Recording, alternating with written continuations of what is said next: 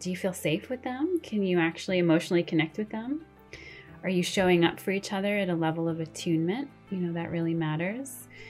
So, yeah, really wanting our secure attachment and bonding with partners to come from that sense of availability, attunement, you know, responsiveness at that emotional level. This is Awakened Love, the podcast, and I'm your host, Angel. This is a space where we get real, real about sex, love, and awakening. So strap in, let's go deep. What's up, beautiful awakened humans, and welcome to another episode of Awakened Love. Today, I'm joined by Jessica Fern. Jessica is a psychotherapist, a coach, certified clinical trauma professional, and the author of Polysecure Attachment, Trauma, and Non Monogamy, and the Polysecure Workbook Healing Your Attachment and Creating Security in Loving Relationships. This book was an absolute game changer for me. I've been recommending it left and right. So I'm extremely excited to have her here with us today and can't wait for you guys to learn from her wisdom. Welcome, welcome. I'm so excited to have you here and thank you for joining us, Jessica. Yes, thank you, Angel. Yeah.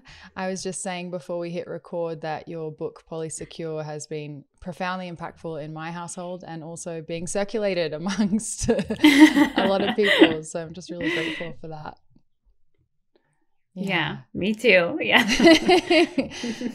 so I'd love to dive right in and, and start simple because we're definitely going to get to more complex um, stuff. Yes. But for everybody listening, could you just give us a brief overview? What is consensual non monogamy? Yes. So it's an umbrella term that means not cheating, basically, right? that means, you know, the many different styles of ways that people can have more than one lover, and that can be sexually, emotionally, or the combination of those two. And everyone involved is consenting to it and knows that there's multiple people involved. Yes. Yes. So can you give a very whistle stop tour of the versions of that or some of the versions of that? Of course, there's like infinite creative ways we can love exactly. Yes. Some of the the more common ways. Yeah, so most of us are familiar with monogamy, which is usually I'm emotionally and sexually exclusive to one person right? And then a little over to that can be something called monogamish, where it's like, oh, occasionally on a business trip there might be a hookup, or maybe we have we have someone come into the bedroom with us, you know. Um, and then there's sort of open relationships, which usually um, are similar to that. You know, there's more of a sexual exploration. Um, swinging too is sort of doing sex with other couples or other partners um, but really maintaining that sort of primary emotional primary relationship.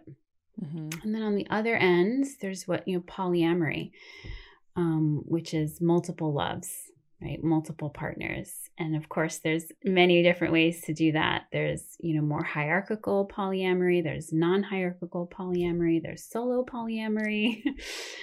yeah. And then kind of even further is relationship anarchy, where people are not really ranking relationships based on their romantic or sexual importance that any relationship can you know really be central into our life and really might ebb and flow. Mm, amazing. Yeah, it's so, sorry go for it.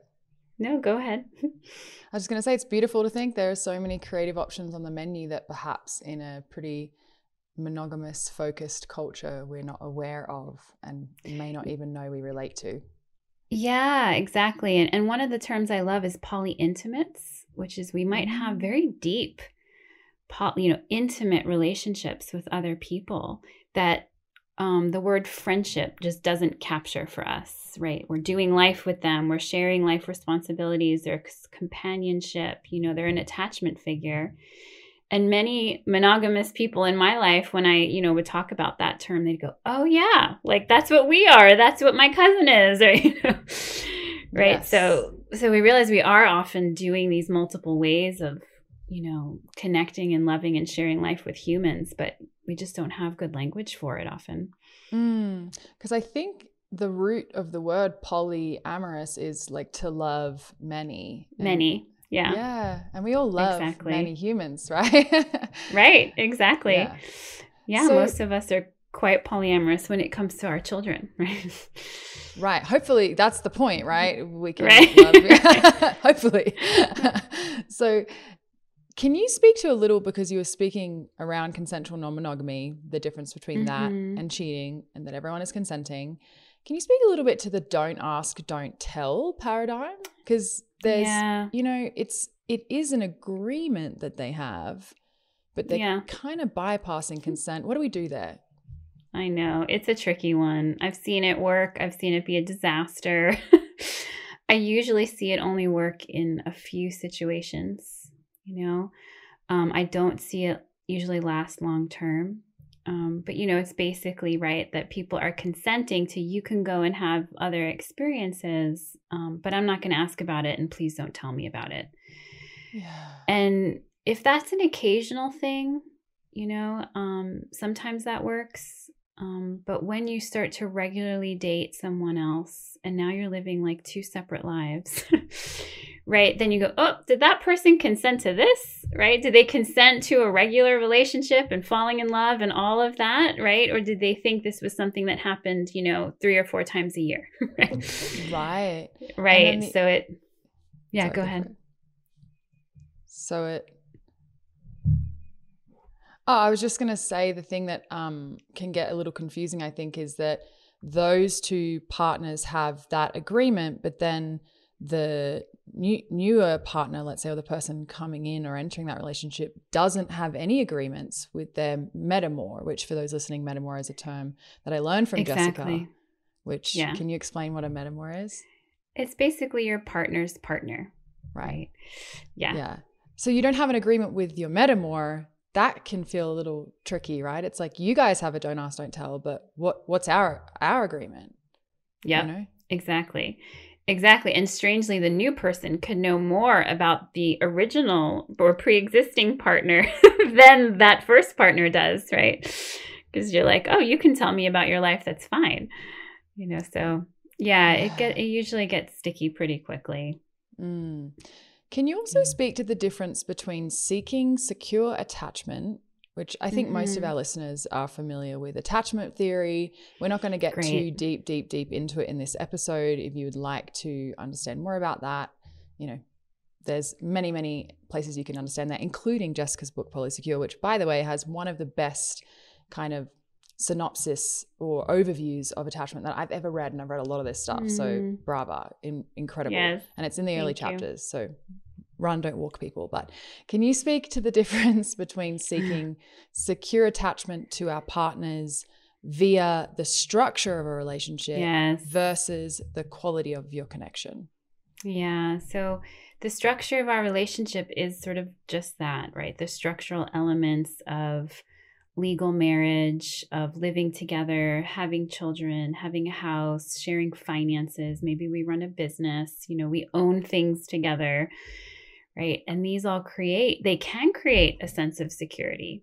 You know, there's truth to that. And there's nothing wrong with that per se. But what I start, what I'm teasing apart here is please don't rely on those structural elements um, for your secure attachment at an emotional level, right? Because many people might feel safe. Oh, I know my partner's never going to leave because we've been married this many years and we have all these things, you know. But um, do you feel safe with them? Can you actually emotionally connect with them? Are you showing up for each other at a level of attunement? You know, that really matters. So, yeah, really wanting our secure attachment and bonding with partners to come from that sense of availability, attunement, you know, responsiveness at that emotional level. Mm, yeah, this was a huge light bulb moment for me when I was reading your book because Mhm. my husband and I talk about this all the time that if the quality of our connection is good, we can withstand anything. There's like, we can really go through a lot and we can really negotiate through a lot and we, we can really hold a lot of complexity. But if at- the quality of our connection is not feeling good, that's when everything goes sideways. And Right. we had sensed that and we'd kind of named it, but this made it extremely clear. And I think that that can be the mistake in um, consensual non-monogamous partnerships if there is a primary that you kind of just lean on the primacy as like oh well exactly. we own a home or you know we're married like we're good and it's actually not necessarily the case if the quality of that connection isn't secure. It makes it um, really, really challenging. Exactly. We learned that the hard way. So, can you talk about exposing relational insecurities that may have been hidden by those relational structures when mm-hmm. those structures change? So, like relational security versus structural security.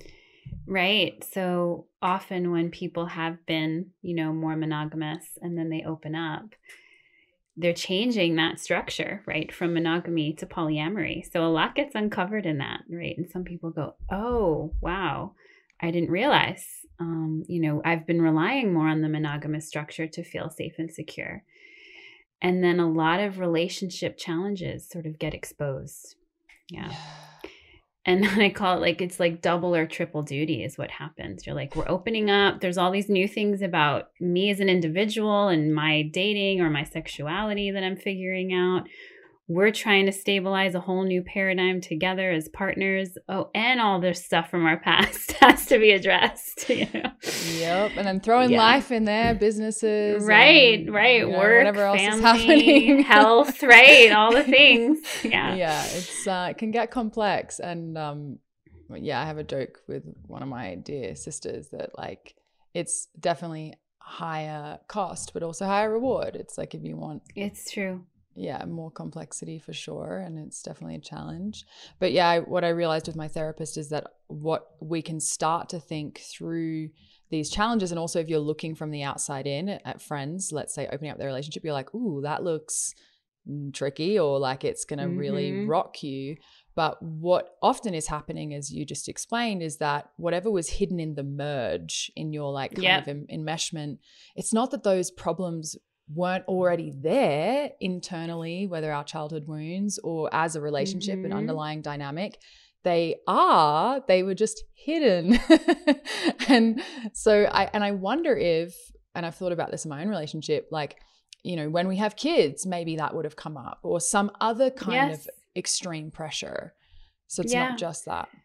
It's not just that. I definitely see that when there's transitions of children coming into the picture, moving from a job change or a career change, or a parent moving into the household, like this can all start to expose, you know, some of the things that have been swept under the rug for a while. Mm. You know, in non monogamy, though, it does seem to like really expose it because, you know, let's be honest, we start dating other people and there is a comparison. Mm right you're going oh this person is giving me this new person is giving me this love language i've always wanted and i've been asking it for you for years you know?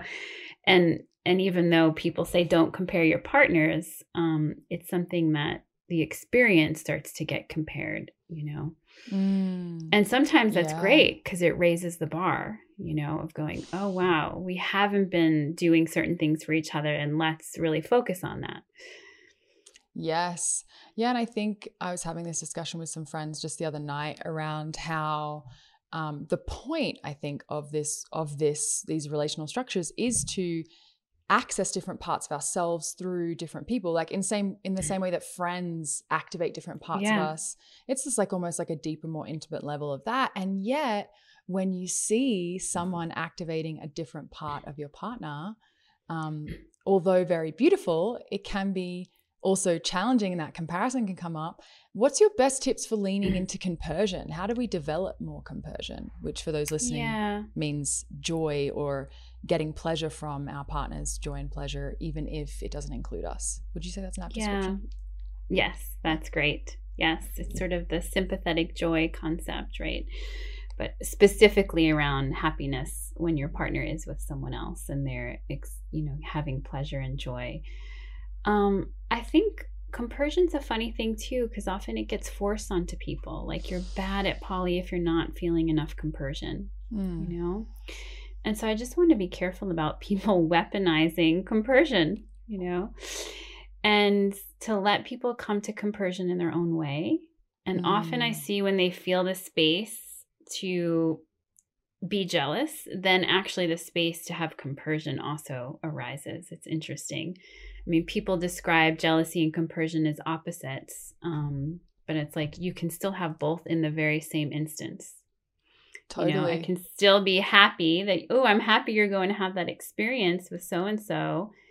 And I'm also really hurt or or jealous that that's an experience I've been asking for and you never initiated it with me. You know, it can be both. Yes. Yeah. So I think, you know, to practice it, um, you know, just pausing. I mean, I think usually first tending to hurt feelings or jealous feelings is what needs to happen there. Um, but then, you know, thinking of your partner and what you love about them and wanting them to have the freedom to have good experiences with other people. Mm. Yeah. Wow. So powerful. I think that's such an important piece of like, it's okay to feel hurt. And in fact, it's going to be fucking scary if you You're going to feel this. hurt at some point. yeah. Yeah.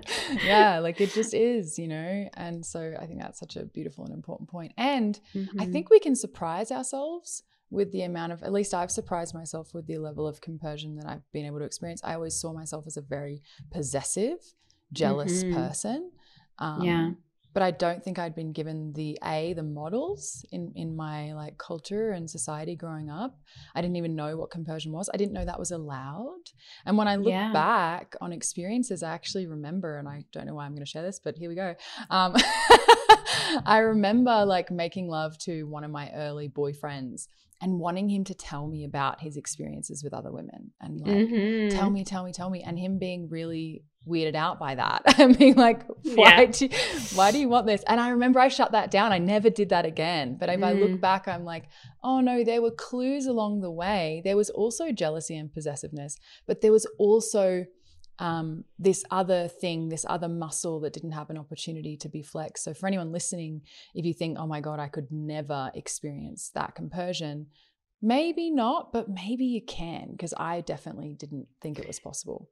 Yeah, sometimes a stepping stone to compersion is thinking of the things you don't actually totally enjoy doing for your partner and then they're getting that met by somebody else. You're like oh yes please. You know and it can be a little stepping stone of just like oh i'm so glad they're giving that to you you know? Thank god. Right it's off my plate right yeah. yes that is amazing. Uh, i love that. Can we um can we speak to this is kind of a weird left turn, but let's go there. If, let's say, you have a lover or a partner, but and your quality of connection with them is quite secure and healthy, but mm-hmm. their relationship, whether it's with their primary or with another lover, is either toxic or even abusive. Yeah. So there's kind of two lines here that I think about. One is love can be a healing force, especially a healthy connection can actually be really yeah. helpful and healing. And yet, on the other side, could you be enabling that person to stay in a bad situation because you're giving them the healthy love and emotional kind of connection that they're not getting there? Like, which is it? How do we walk that line? What's your perspective mm. on that? Yeah. I mean, there's a lot here, and it, it, of course, it always depends, but this is a great sort of question. Um, and I've seen it go in all directions. You know, I've seen and even personally, right, dated someone who's like, "Oh, you're this is a really unhealthy dynamic." And to the with that other person, you know, their other partner, and it's like to what degree is it impacting me and this partner and our relationship really makes a difference. You know, sometimes when it's like, "Oh, okay, this really like our relationship can't be free of this."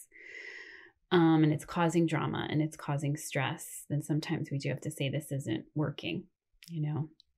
And either please, you know, get support for you in that other relationship and heal what needs to be healed there, address what needs to be addressed, or I need to walk away. You know, what I usually, I haven't seen so much what you're saying where sort of the healthy connection sort of allows someone to keep staying in an unhealthy connection with someone else. Usually they realize, uh oh, you know, we either have to really, you know, go into a boot camp together, right? Um, or they wind up letting go of the relationship. Yeah. Mm. Yeah, because usually yeah. if they start speaking up, you know, either the other person's on board to change things or they're not. Yeah, that's kind of the key, right? A willingness to grow. If you have that, you mm-hmm. can, I don't know, it feels like you can make it through almost anything. But if you don't have that, yeah. then it's very hard. Yeah. And I think that's why we do see a lot of you know, connections that open up um, don't always last. And it's not because of polyamory itself, you know, but it's often because of sort of what you're saying, like, ooh, there was a lot that we weren't addressing, we weren't really seeing, you know, and and now there is sort of other healthy connections that show me that there's different. There's a different mm. way to mm. experience love, you know. Yeah.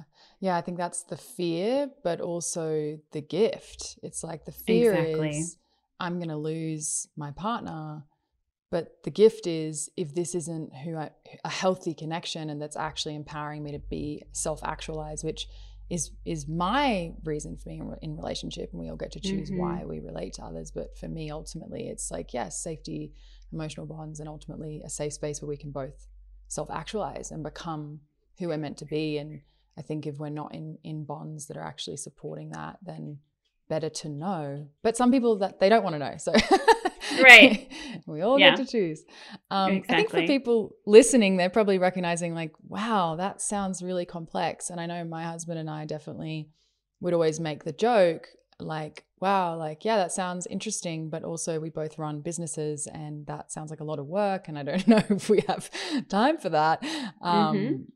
so it, it it can be complex how, how do we avoid over processing if you're in yeah. these situations. Yeah. And especially in the beginning or in non monogamous transitions, even down the road when there's like new partners entering the picture. And, you know, there's phases where it does require more processing. Um, but I, you know, people can get exhausted. You can really have processing fatigue if it's just like an open buffet, open bar. You know, we can talk about this anytime. So, I mean, I usually suggest to people have designated times in the week that you're checking in about these things so that you're not just processing them all the time, you know. And if you feel like you're processing and you're not getting anywhere, then use supports so, like the Multiamory podcast has the radar that people love really and benefit from. Get professional support, you know. Yeah. Read the Polysecure workbook, whatever it is. Yes. You know? Everyone right. listening. Required reading. right. Yeah. yeah. Yeah. So speaking of complexity, um, what about having children and adding yeah. children into the mix? And how have you seen that work and what are the challenges there? Yeah, I think, and if people have children and they're worried about it, look at um, Eli Sheff's work. Um, you know, she's done longitudinal research on polyamorous families, and her basic takeaway is the kids are okay. Um, and some of them are actually doing better because they're in a situation where their parents have higher communication skills because they have to, right? Mm. Um, because of the sort of paradigm of relationship they're in. But it really depends sort of how old your kids are. So I see kids that are introduced to it from the beginning or pretty young. They're usually okay with it, you know, and speak to them in age appropriate ways. Um, you know, usually about we can love more than one person and and this is a special person to me. And I've seen most kids are fine. You know, sometimes teenagers um, or you know, adult children, because they've already established their own beliefs, they might struggle with it. Yeah. And might, you know, but okay, I don't want to know much about it and things like that. Um, personally, I tend to be a little bit more conservative when it comes to like introducing people, you know? Yeah. I think it's good to sort of wait till there's some kind of commitment or investment before we're expecting our children to sort of have an attachment with an adult in our life. Yeah, that makes total yeah. sense. Yeah. Yes. So, what about in more hierarchical polyamory? Mm-hmm. I think that it's interesting, like from a gender perspective, because let's say men historically have had not to say women haven't had multiple children with multiple partners, that also happens, but it seems because women are often the default parent, just because, you know, some of the, and not necessarily, not all women nurse, but if you are nursing and you are like birthing, then those are things yeah. that someone can't take off your plate for you. I guess my question is around have you ever seen it work or is it, is there a way for that to work? It just, the level of complexity seems interesting, but let's say you have, um,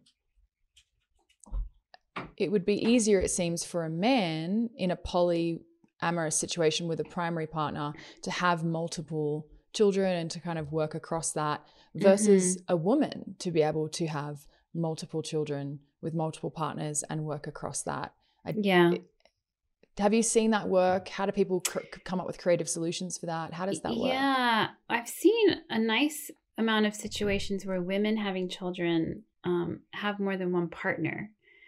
So they have maybe the biological parent, and then, you know, other moms, other dads, other non binary parents, you know, Yep. that are involved. And that's a beautiful situation where there's just more support, you know. Yes. And there might be children that are half siblings or even step siblings um, in that kind of, you know, situation that are there too.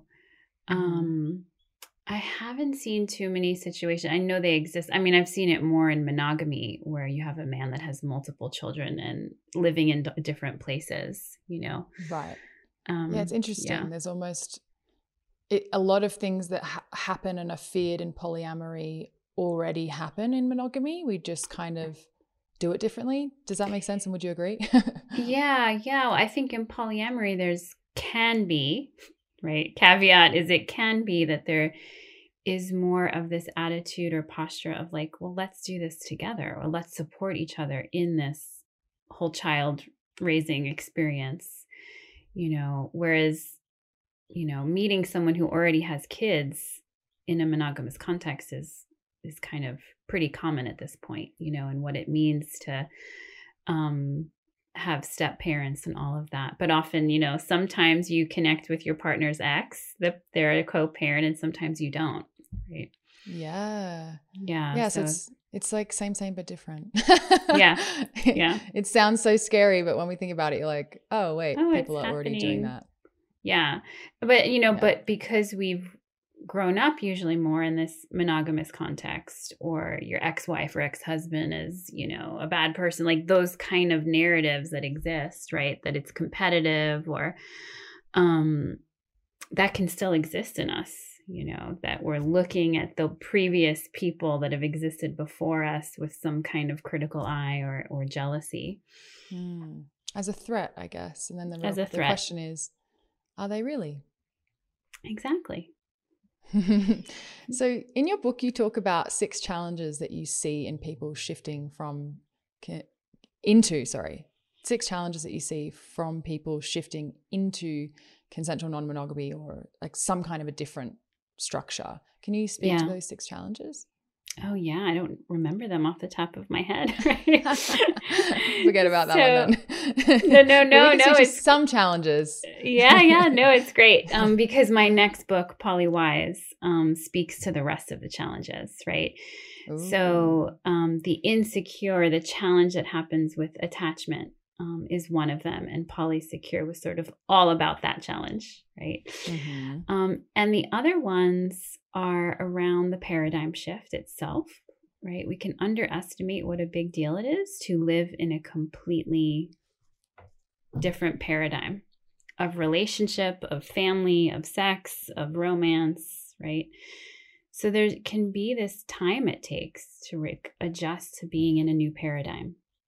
Yeah. Um, so that's one. It's a big one Mm, mm. um, challenges around codependency and differentiation and enmeshment, Yep. right? That many people in the more monoromantic ideal were encouraged to really have a certain kind of loss of identity or couple identity or fusion of self with the relationship they're in. And you open up and realize, oh, there's all these sort of enmeshed or codependent patterns playing out here that make having other people in our life really challenging. Yeah. So you have to start to like reestablish yourself as an individual that's in relationship with others and interdependence versus sort of a codependence. That's a big one. Mm. Um, the one we already named that, you know, the cracks get exposed. So all of the issues that were in a relationship before, whether that was even polyamorous, because um, in my next book, it's not just about couples opening up. It's really along the journey all the way, we go through these poly transitions, right? Like I said, you know, escalations, de escalations in relationship, change in hierarchy, introducing new partners. Um, all of those kind of things can expose the cracks in the foundation of the relationships we were in. Hmm. Yeah. Um, another one would be um, the awakening of the self. So, which is a beautiful one. And sometimes it's really quite a liberation for people when they open up. Um, and sometimes it's really a painful, like dark night of the soul deconstruction of the self that they go through. And they don't always have the support or the resources or just the context, you know, for that kind of experience. Yeah, and I think mm. something that can be challenging is in that deconstruction of self, in that dark night of the soul. Sometimes it might feel like you don't have many people you can share about it with because you're afraid that you'll be judged, you'll be yeah. Um, projected on, you'll be, um, you know, you'll lose essentially acceptance and love because we do live in such a predominantly monogamous culture and you don't i know at least i've experienced i've shared like little bits when i was opening up into my queerness and experimenting mm-hmm. there and feeling um people's fear actually of like well what does this mean for me in my relationship? And like don't say that around my husband because i don't want to have to have sex with women and i'm like wait that's not that's not what i'm telling happening. you yeah. yeah and so there's like a lack of support i think in this really challenging time. Or if you're grieving like if you're in a primary mm-hmm. partnership but you're like going through a breakup or going through a difficult time with another partner i think if people are in a more monogamous construct there's like a there's a lack of understanding and i think that lack of understanding can create a lack of support or feeling isolated for people. Absolutely because people are like well you know just go back to monogamy or oh well you have other partners so you shouldn't be as hurt by a breakup or a betrayal from a one other partner. Yeah there's really a lack of understanding. And yeah. to no fault i mean they just yeah. Sorry go for it. Yeah i mean it makes sense you know Mm. How do you navigate that if someone's listening and they're um, either wanting to open up, but they feel like they can't bring that to their partner, or they are opening up and they're struggling, but they don't other they don't have anyone to share with. Like, what what would be your suggestion around that? Yeah, so I suggest like making poly friends, not just people that you're looking to date. You know, other mm-hmm. people that you can connect with that are also non-monogamous you know, queer, kinky, like whatever it is that you're sort of stepping into, like make people, make friends with people in that paradigm or in that identity helps. Yeah. In your life, you know, who is the safest person or people that you can bring this to, right?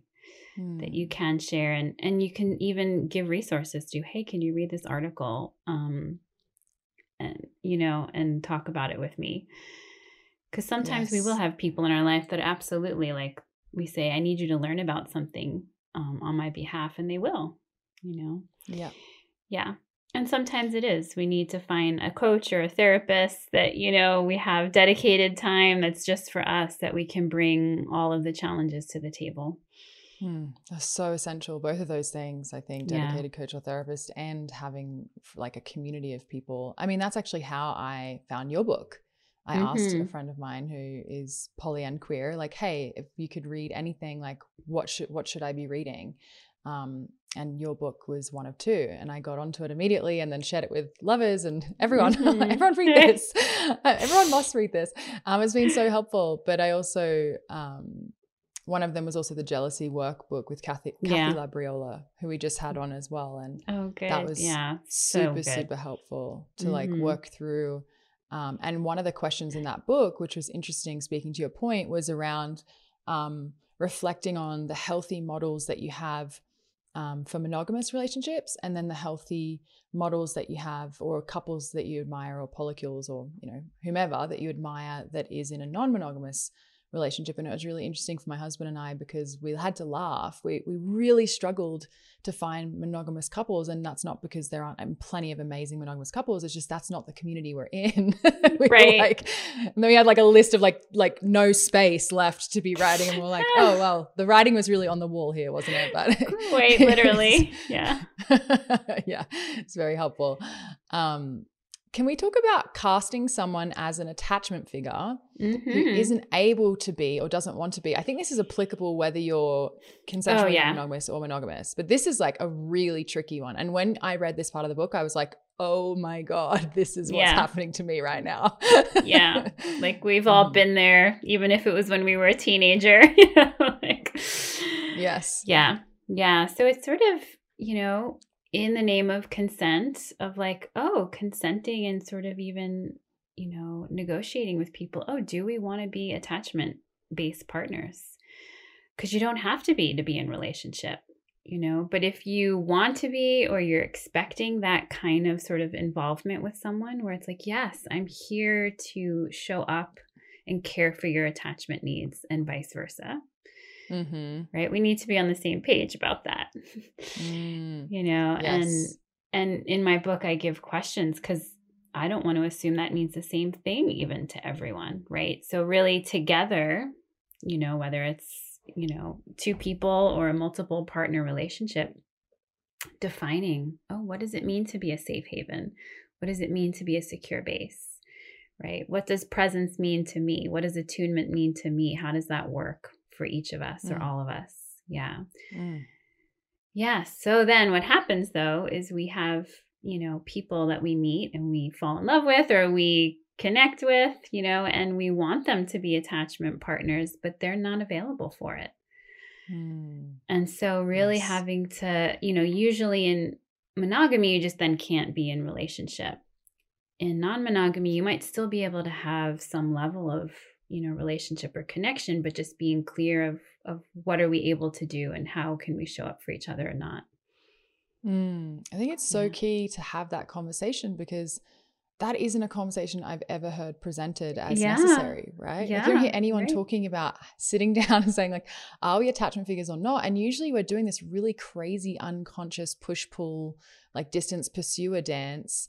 And I think what can happen sometimes as well is that someone is someone's words are incongruent with their behavior and that can be very confusing like how would you suggest addressing that if someone's really speaking in a way that would imply they want to be an attachment figure but then their behavior is totally incongruent with that Yeah, I mean, you just have to be able to, you know, speak to it and call it out of like, oh, yeah, your words are great and the intentions you're sharing with me are wonderful, but your actions aren't following through with that. You know, and- Mhm. And that's common, you know, that relationship neglect or sort of, you know, people who aren't able to fully show up um, is pretty common in all relationships. yes Yeah, I so think- just naming it. yes and seeing usually that is related to that attachment injury that you talk a lot about in the book you know Mhm. anxious avoidant all of that Yeah. stuff so it all plays in Yeah. Yeah. But it is, it's tricky and can be painful to navigate when you want that. The hard one that I see too is when both people want it, but they just don't have the time for it. Like the connection feels very much like attachment based, but they already have other partners, commitments, children, work, you know, and they just are like, damn it.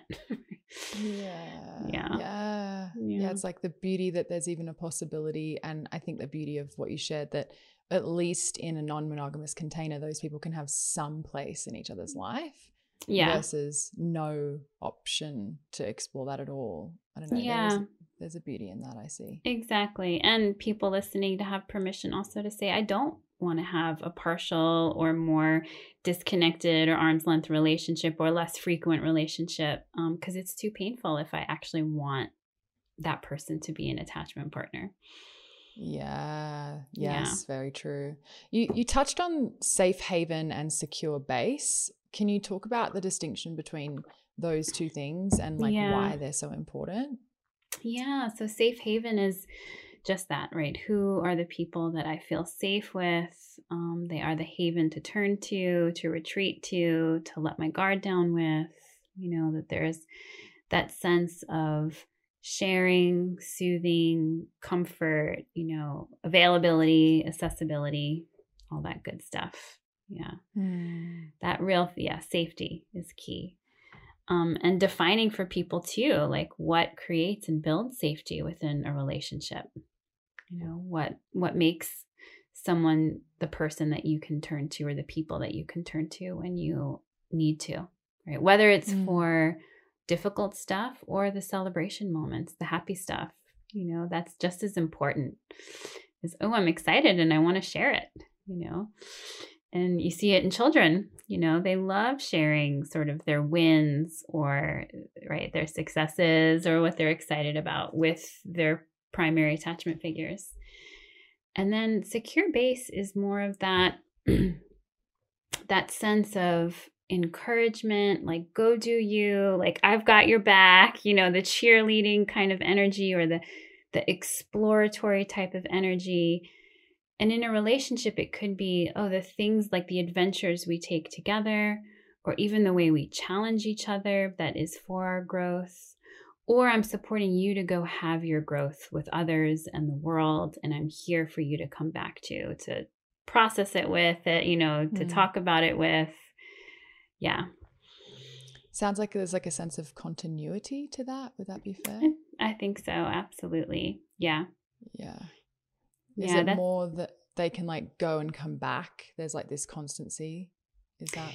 Yeah. Yeah. It's usually the more that the coming and going you know and developmentally in children we see first there needs to actually be a safe haven and then as a child becomes more you know physically and emotionally and cognitively autonomous they go and have their experience and come back and they need mm-hmm. that check-in um, mm-hmm. but you know in non-monogamy we can sort of have that kind of relationship with different people wow yeah. And does that shift? Can that secure base shift from one partner to another or that safe haven? And yeah, what, I think it, what's that I've, process like? Yeah, I've seen it shift, you know, and that can just be phases of the relationship itself or levels of avail- availability that people have depending on what's going on in their life.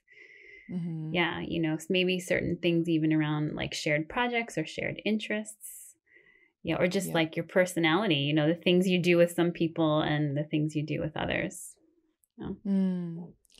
Can you touched on it when you were talking about the challenges of um, making shifts, structural mm-hmm. shifts in a relationship? Um, I'd love to speak to or have you speak to a little more around the kind of grief that can arise when we yeah. shift into particularly I think from monogamy into polyamory because there's so much indoctrination around like every romance film you've ever seen, every happy yeah. ending you've ever seen, the one and only that I'm supposed to be the one and only. Like it's like this grieving of a narrative and grieving of what the relationship was, even if both partners are like super psyched and excited to step into something new and that can be a bit confusing i think. Um, can you it is yeah because you can say oh i want to do this but why do i feel all this sadness and this grief?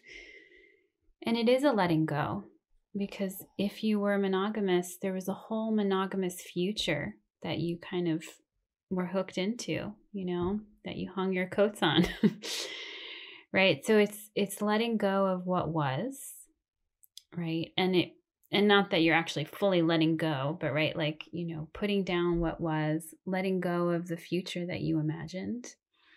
And there's things in monogamy that might have been great that you absolutely loved that are not going to be the same anymore. You know, so I think it's really important for people to allow that grief process along with, you know, moving forward into, you know, the new things that they're doing um, but it, it can be very difficult and confusing because you ha- you know grief is is not a one and done deal usually you know like and grief can come in surprising moments. Um, so yeah it's really important to just allow the space for grief to be there. Yeah. How yeah. do you support your partners or how do you suggest supporting partners in moments when and i mean this is applicable to consensual non-monogamy or monogamy when in moments of your you're on a high you're excited yeah. you're up and your partner is down they're grieving yeah. they're in distress like how do we manage that creative tension mm, it's a tough one and the, usually the best thing is to just be able to tune in to the partner that's down and give the empathy that they need um, when we start to get into well you oh when we minimize it oh it's not that bad or it was just a date we didn't have you know like all the ways we try to be like don't feel what you're feeling basically that yeah. doesn't work and that usually prolongs the feelings that your partner's having because now they're upset for a, a, new reason you know mm. so be careful of all the ways you kind of say, don't feel that, please, because I don't like that you're feeling it. um, or you should be feeling different. Why aren't you more happy for me? You know, all of that is like, I see that really make it worse. Yeah. Um, that usually when we can just acknowledge, like, oh, yeah, I see you're in a moment and you're having grief, or you wish things were simpler, or it's hard that there's now more people in the picture. Like, mm. that goes a mm. long way. Yes. Yes. Yeah. And the key is that the person in grief should not be relying on that one partner for all of their support, you know, and that's, mm-hmm. yeah, yeah, that we need to that find some transition. Exactly. Exactly. Mm-hmm. Finding support within ourselves and finding support through other people, not that one person, you know, because mm-hmm. that gets tricky. Yeah. Yeah. Yeah. Hmm empathy and acknowledgement. You can never go too heavy on that in relationship. I feel I know, just I know it's one of those. Try to go like, overboard, right? It's just so simple, and it's not mm-hmm. doesn't mean it's easy to do when emotions are high and defenses are up and language gets extreme. You know? Yeah. Yeah. Yeah, and I think so much of us have so much attachment injury around our feelings and needs. So, yeah. you know, when you add in this level of complexity, it gets really interesting to yeah. be like, wow, especially I think, is it safe for me to want what I want and need what I need mm-hmm. and express that? How would you, how do you navigate that? I think oftentimes what, um, what I notice and what Kathy Labriola shared as well is that most broken agreements are happen because you made an agreement that you you couldn't actually agree to. Yeah. And that comes from a place that you don't feel like you can ask for it. Actually exactly. had a lover reflect that to me. She said, you know, do you actually not want that or do you just think you can't have it? And I was yeah. like, whoa. Whoa. exactly. yeah, that's a tricky one. What do you, yeah. do you feel on that? I agree. I think most broken agreements um are agreeing someone agreed to something that they didn't really want and they thought they needed to to keep their partner quiet happy right less upset um, or sometimes it's not until you get into things that you realize the agreement isn't the right fit so there's a lot of retrospective learning in non-monogamy and sometimes we don't have the you know confidence to go, oh, I'm feeling that this isn't working. Let me address it sooner than later until oh, now it's actually a full on broken agreement and, you know, a harm that's happened. Mm. Yeah. Mm. Yeah, that's beautiful yeah. to and I, make that the the system is yeah. and readdress. Yeah. And I bring in like the first agreement needs to be um, we commit to courageous conversations because and and speaking up sooner than later because um, there's also agreements that we just we break because we didn't know how to have the awkward conversation first. And yes, it would have been uncomfortable and awkward, but it actually wouldn't have been a rupture and now a hurt, right? Yes. Right. Yes. So it's just getting in the habit of of shifting that. Mm. Yeah. And I think oftentimes there isn't the underlying relational safety to actually yeah. have those conversations, which is a fundamental issue, you know. And I think if that exactly. relational safety isn't there, it's going to be very hard. Yeah. Is it actually safe to be honest? And is it safe? Do we have enough differentiation where I can have a different opinion and that doesn't create a whole blow up? Mm. Yeah. Wow, yeah. Yes. Can we speak a little bit to um, limerence, new relationship energy, and how do we navigate that without getting totally destabilized? Yeah, yeah. Uh, limerence, NRE, new relationship energy. You know, sort of the the love hormones, the drugs of love hormones. Um, they can really sweep us off our feet. Um, and I think with experience, people are able to navigate it better. You know, I mean, there is sort of parallels if people have taken certain substances or done medicine journeys, right? Like the first time you might be like, whoa, I can't really function on this. And then if you do it again, you're like, oh, I can navigate through this with, you know, differently. Um, so yeah, I think that it's, um, yeah, it's sort of trying to like feel the good feelings, but then also stay grounded at the same time, you know, and the key usually is you know, enjoy the amazing feelings of limerence and your relationship energy, but make sure you're not neglecting your current responsibilities or relationships because of it. Yeah. Mm, that is one to navigate for sure. Well, yes. I feel like we'll have to have you back on again. Yes. Because there's just scratching the surface. But thank you so much for your time. Where can people find you if they're more interested? Yeah, they can just go to my website. Yeah, jessicafern.com and if you sign up for my website, you'll get sort of notifications if there's any events coming up or my new book coming out, things like that. Amazing. Yes. Thank you so much for your time today and Thank more soon, you, Angel. All right. Bye. That's it for today, Awakened One. And just a quick thank you from me. Thank you for gifting us with your most precious resource, your time and attention, so that we can make this world a more awakened place. And if we're not friends on Instagram yet, then we absolutely should be. So come on over and say hello at Angelica Alana, and I'll see you there and see you next week.